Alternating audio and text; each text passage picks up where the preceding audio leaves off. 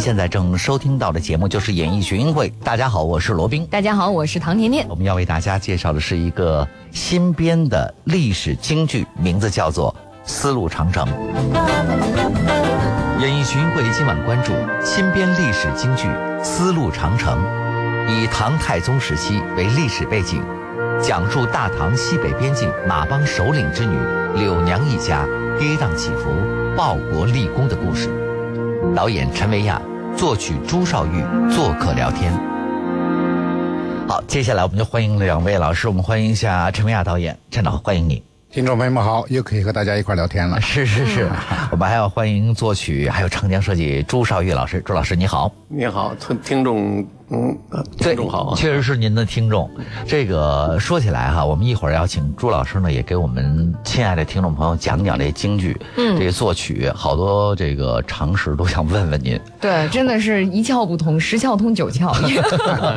哎，这一回是和国家京剧院合作，对对对，哎，心情很忐忑，因为我跟国家京剧院的演员在一块聊天就说了，我说京剧我从小就喜欢，嗯，哎，因为父亲也爱唱京剧，小时候我也跟着哼那么几句，但是真正作为一个导演，面对国家一流的京剧院来排京剧，这可是头一招，哎，所以我说，另外也我也不紧张，为什么呢？我放下架子。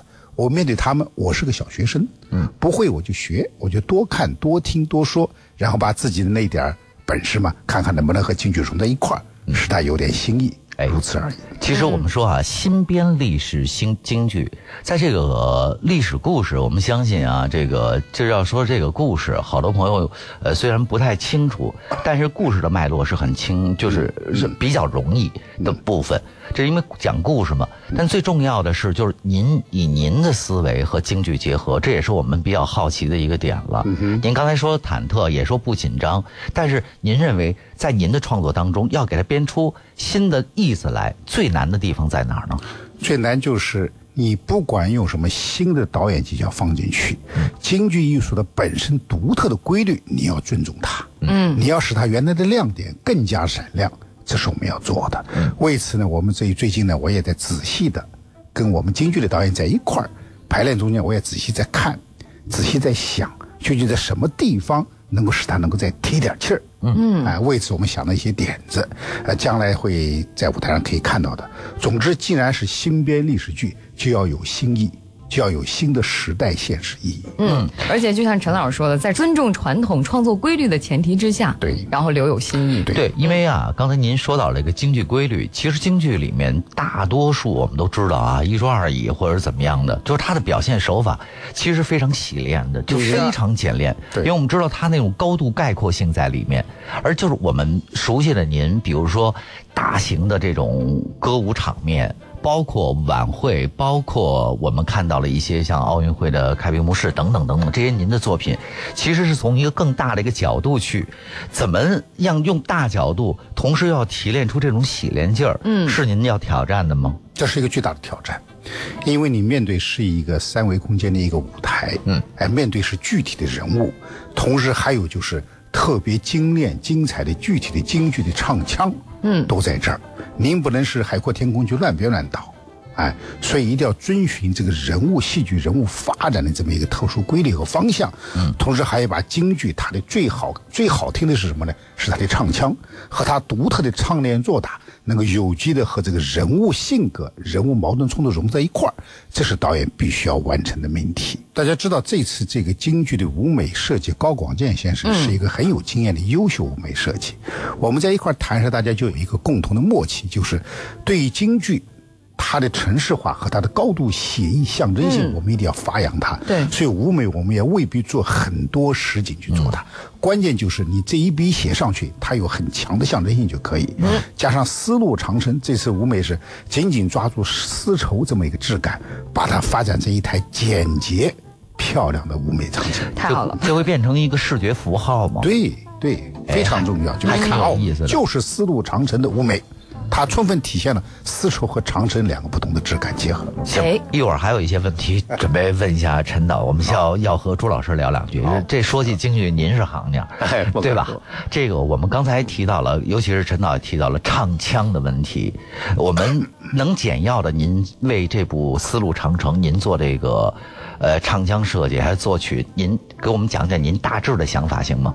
这次是这样，这个这次陈导呢参加这个，呃，这个丝路长城啊，呃，我感觉的呢，对这个京剧舞台呀、啊，刮了一股春风。嗯，他把这个一些这个老的一些东西，京剧传统东西，他又带来一些新的一些思维，使这个戏呢，就是更加的活跃，更加亮，节奏各方面呢，呃，更会突出。嗯，那这个戏呢是这样的，这个戏呢从编剧呢，啊、刚才也就写了是个正能量的戏，是吧？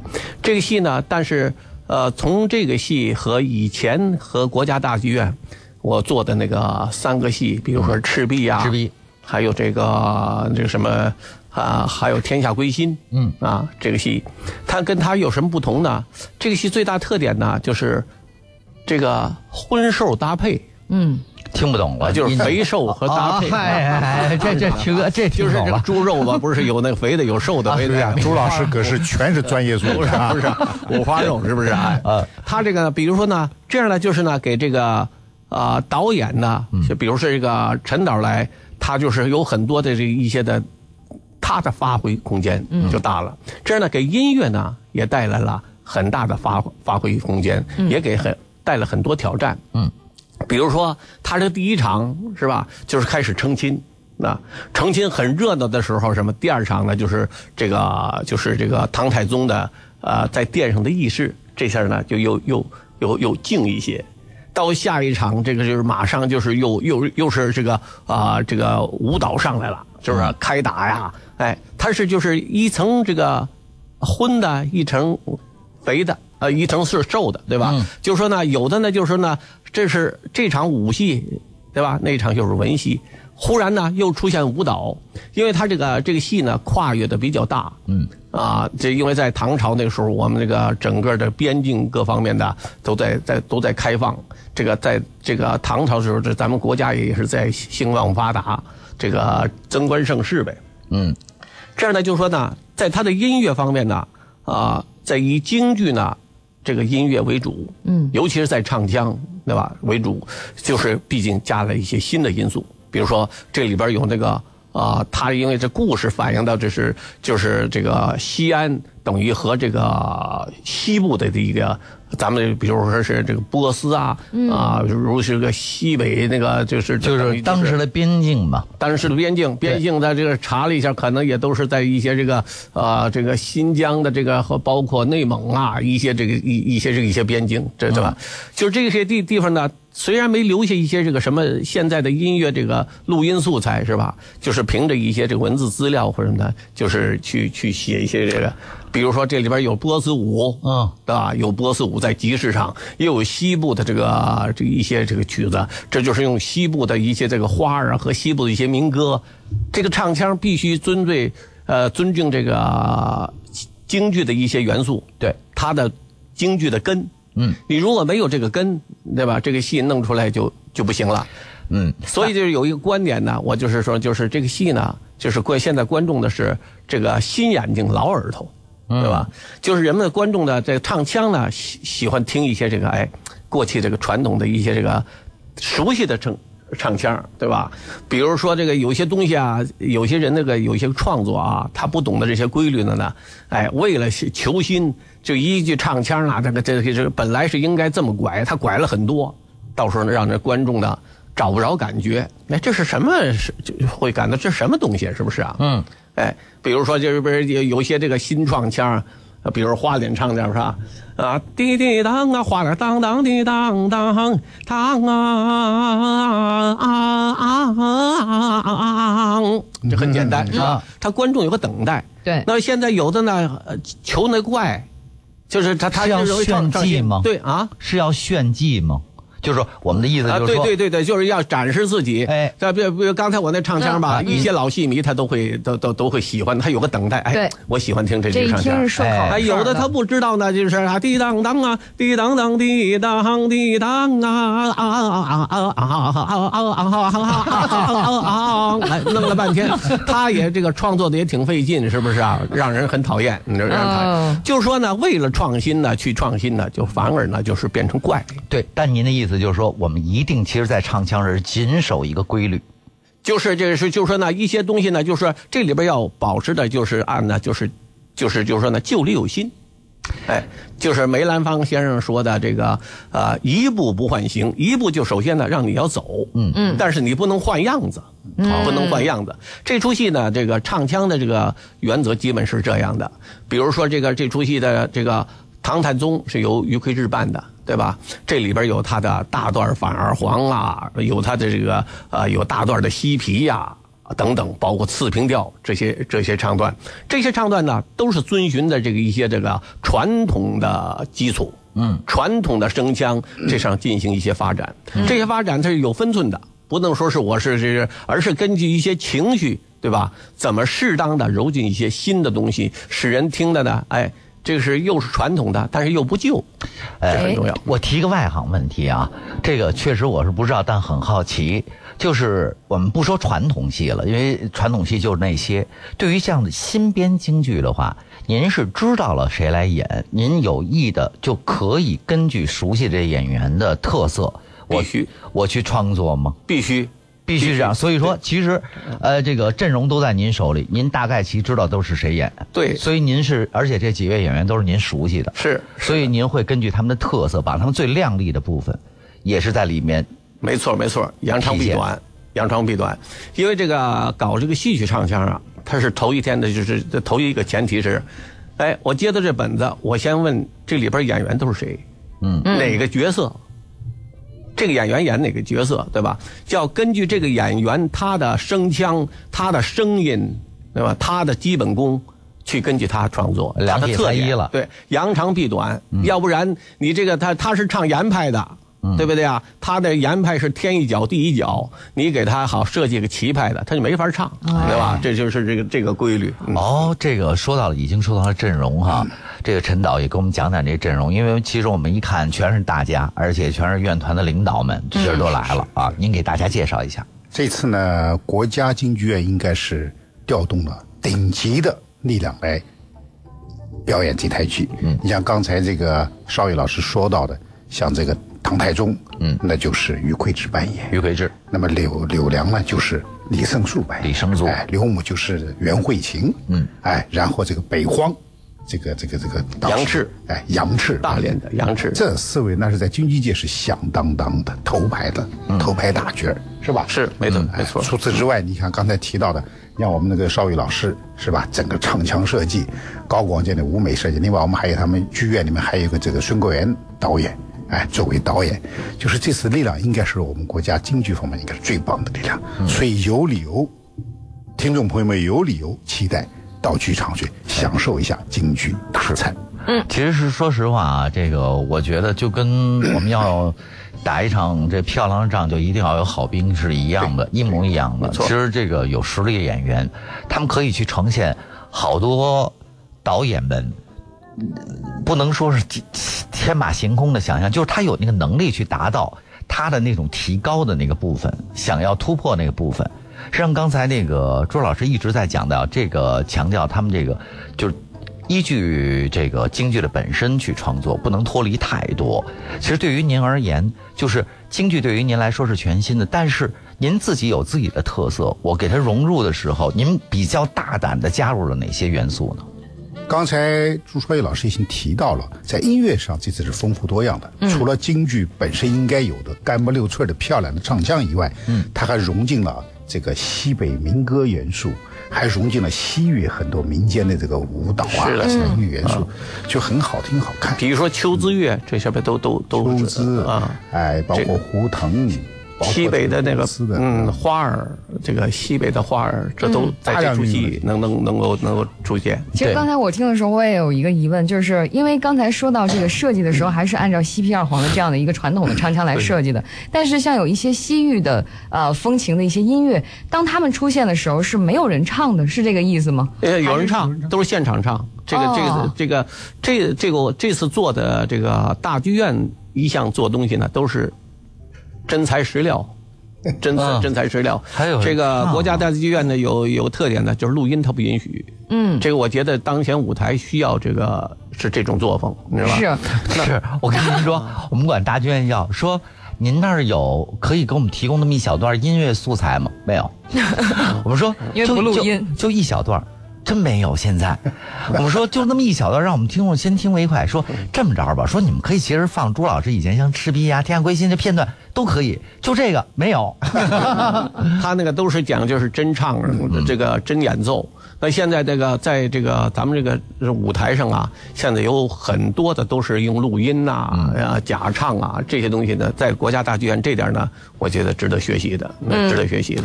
哎，不过这回还真是，就是因为刚才啊提到了这个创新部分的时候，我就一直很好奇，就传统唱腔，我们在唱京剧的时候，怎么和那个舞蹈那个西域的那是我刚才是中这个中间那个结合点是最有意思的。这个它是什么呢？现在这个是作为这个京剧的一些呃作曲啊。这些东西呢，对他们呢也是个挑战。嗯，要做到无缝连接。好吧，一会儿我们在下半时段来说，您真心可以给我们讲讲这无缝连接是怎么回事儿。今天为大家介绍的是新编历史京剧，叫做《丝路长城》。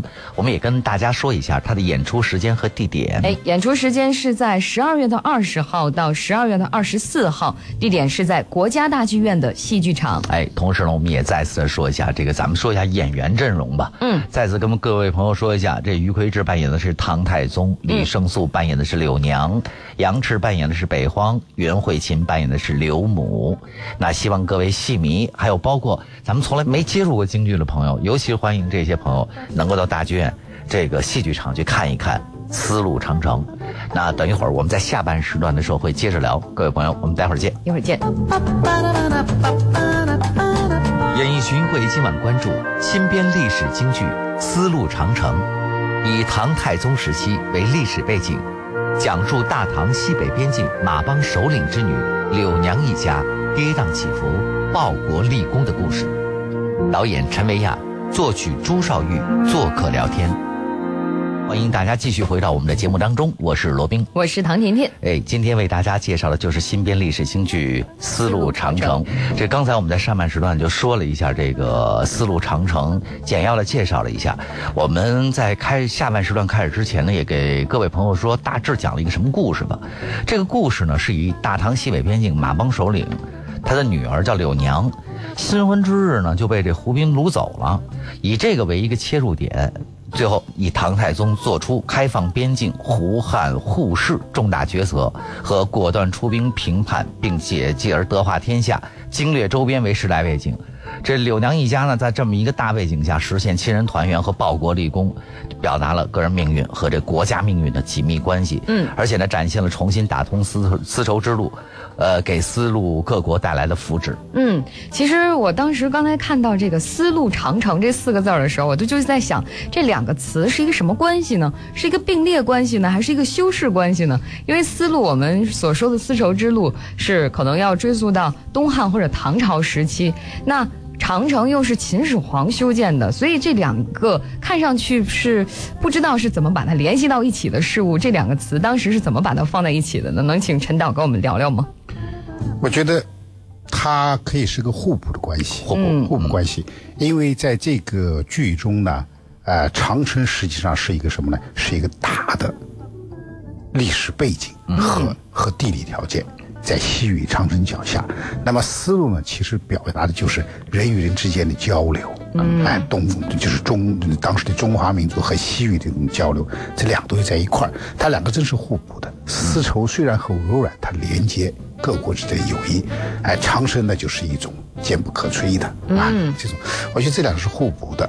那么选择这两个放在一块儿呢，其实就非常准确的表达了这个剧要表达的时代背景和主题意志。嗯您自己能不能跟我们朋友聊一聊？就是说，您自己掌握的本身的您自己专业本行和现在和各路的艺术家合作，实际上给了您自己丰富的营养。是现在您自己要反馈给整个的舞台，无论是在什么样的舞台上，都要呈现出既有个人化，同时也符合剧情的一些东西。您能给我们讲讲这种嫁接吗？呃，说嫁接也可以，如果说交融呢，可能更准确一点。交融，交融更准确一点。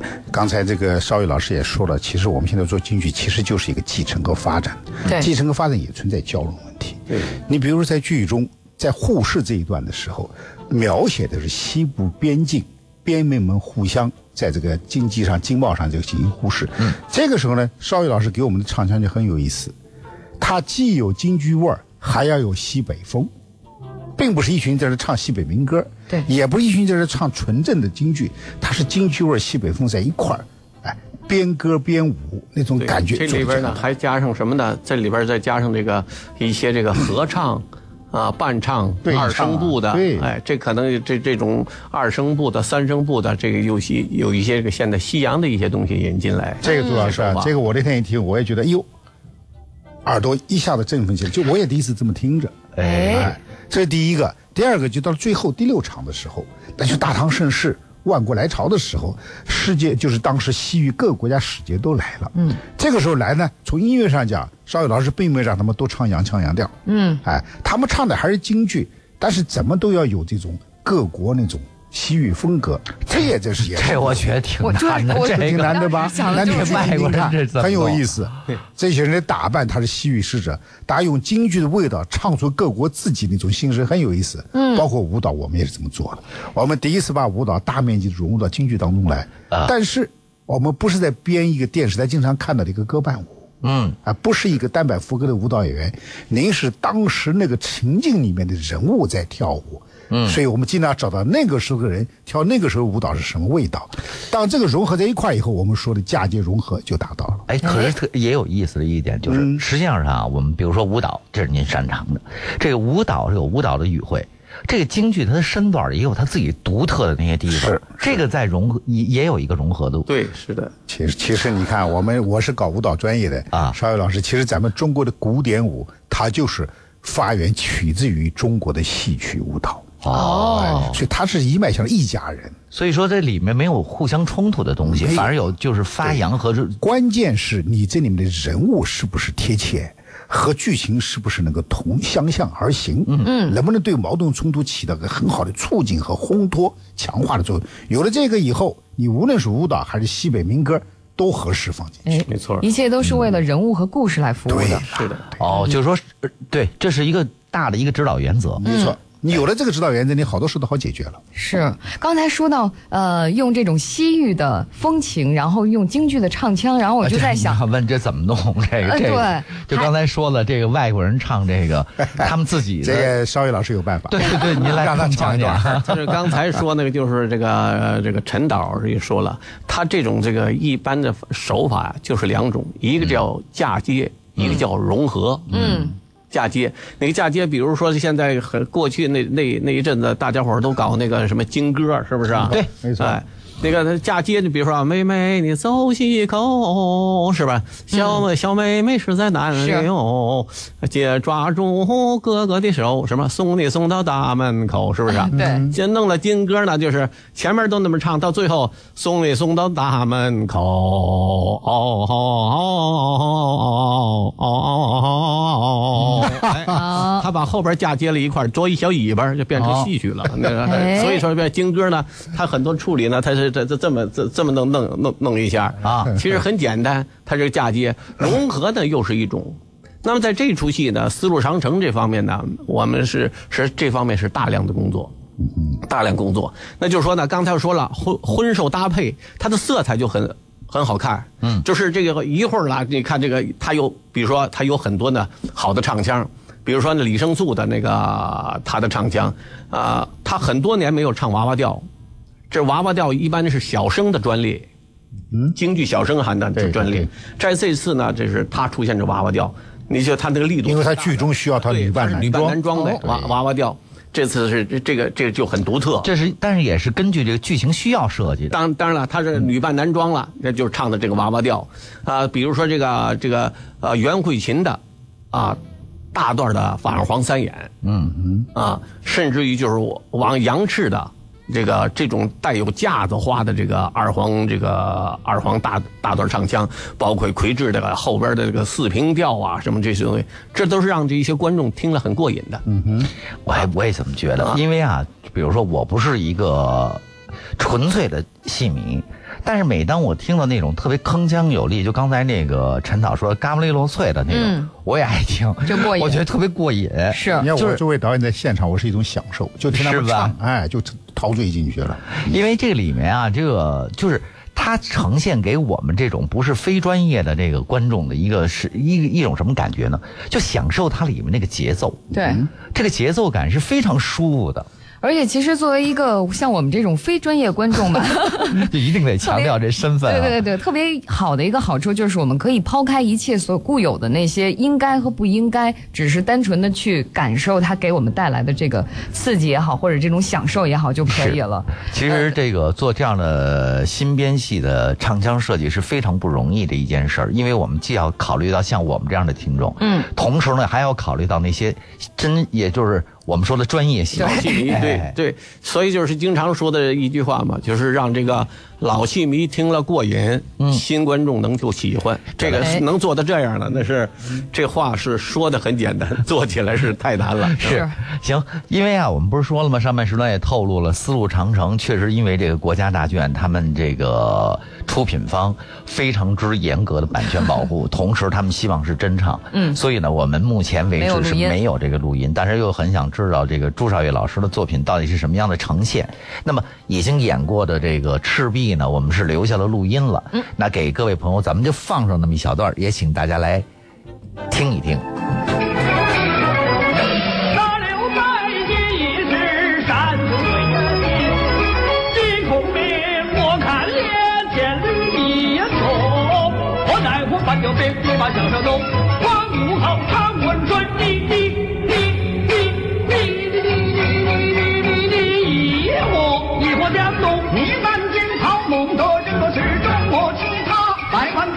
杀虫真神不定天下，七十五用兵人的万民勇，包括部落传书里传书江中，天下百地归朝官，世事无事为世界，人民一人人，苍天无说什么，安托里传出江东，忠臣一时变幻中说什么，金山万里归曹公，楚开狼烟烽火红，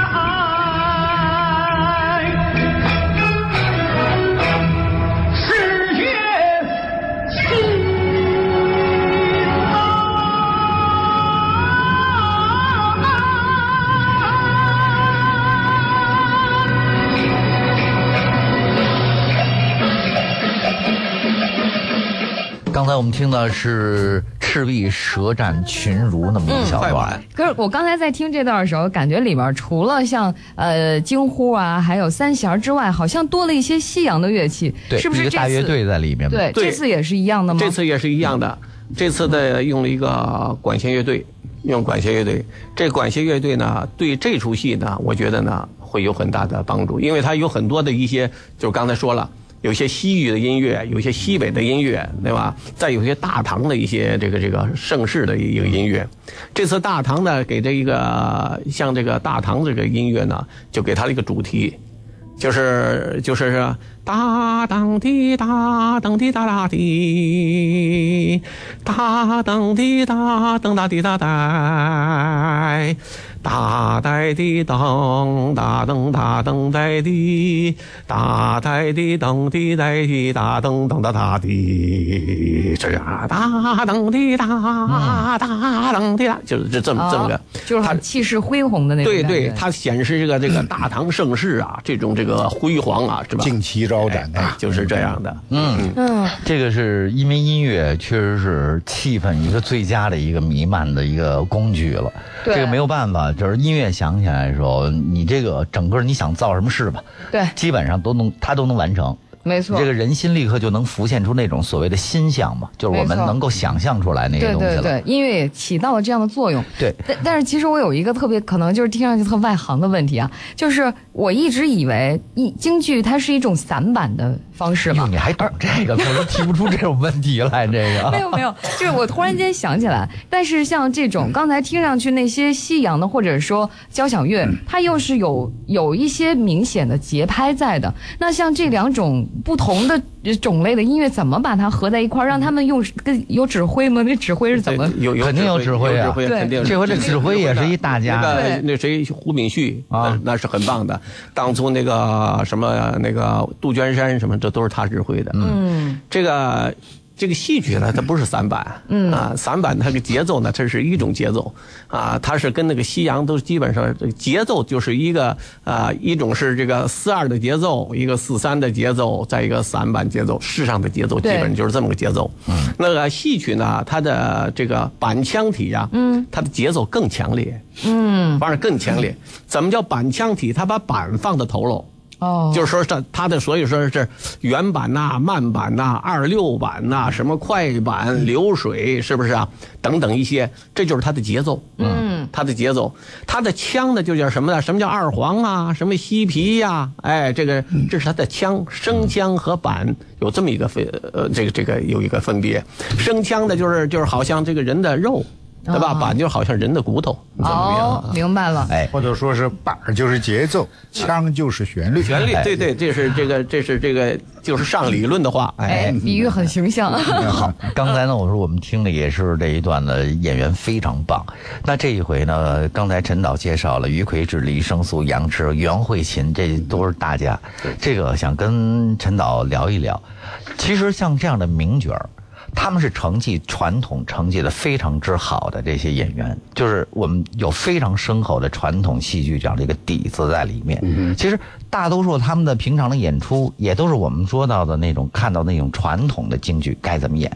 就是对于他们而言，融进了刚才那么多的新元素，是否这些演员就是和我们所说的四路长城这样的一个新的一个排法，包括您自己的个人特色，请您跟我们谈谈这些演员怎么去融合到这出戏里来？嗯，适应的过程怎么样？哎，对，是这样子的，就是对于这几位角儿来说，对这几位角儿来说，通过他们自己掌握的独特的唱腔艺术和表演艺术来塑造人物形象，这是我们和他们之间共同的一个目标。嗯，不存在他要适应我或者我要适应他的问题，嗯，这是一个原则。嗯，那么当他们在塑造形象塑造的非常好的时候，我就要告诫自己，不要去打搅他。嗯，让他去放心塑造。哎，我们只是在什么呢？当我们觉得这个地方综合的感染力还有点弱的时候，这个演员需要再加把劲儿，或者旁边其他因素元素给他再烘托的时候，嗯，这时候我们要出手，我们要让他更加的精彩一就些。加把柴在这个地方。对你不能以为你自己导演是很高明，去打搅他自己独特的表演方法。说实话，这四位角儿啊，他们对这些现在演的这个角色需要的情感和唱腔，他们的体会是非常深刻的。嗯他们前面做了大量的案头工作，他们一来排练，那都是已经完全吃在吃到人物里面去了。嗯。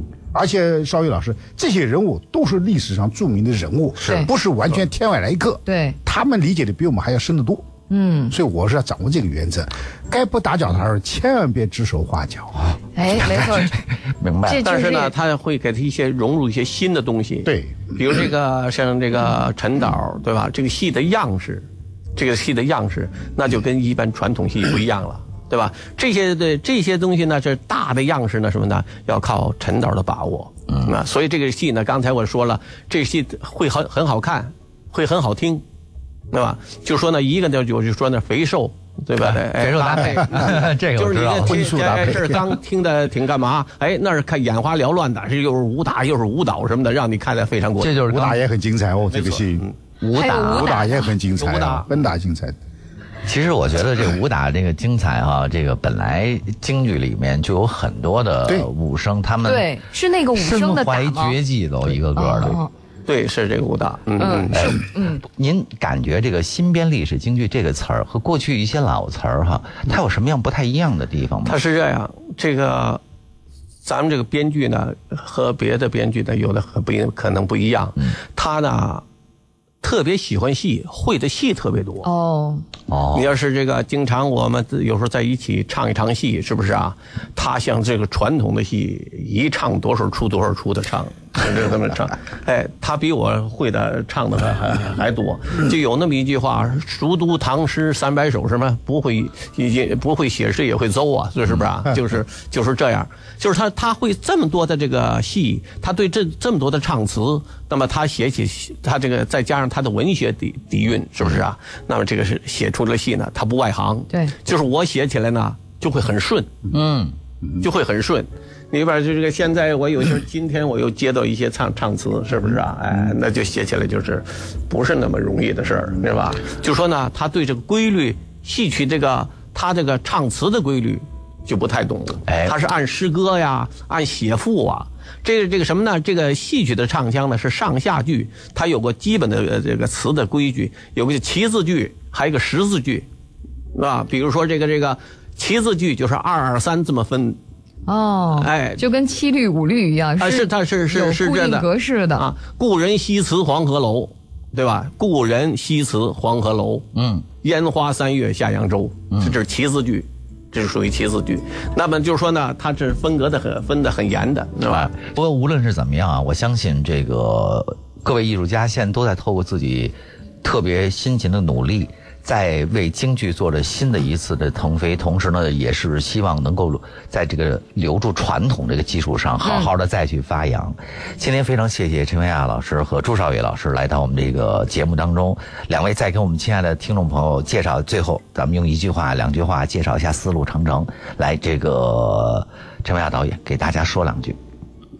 啊，京剧《丝路长城》是一出好听、好看、十分过瘾的戏，希望老戏迷、新戏迷们都来观看，你们不会失望。好，谢谢谢呃，邵岳老师也跟大家说两句。啊，我希望呢，这个广大听众呢，能这个看这个《丝路长城》啊，能够给我呢提出宝贵意见，谢谢大家。得嘞，谢谢两位。同时，我们也要告诉大家，是十二月二十号到十二月二十四号在国家大剧院戏剧场。非常感谢大家的收听，我是罗宾，我是唐念念我，们明儿见吧。明天见。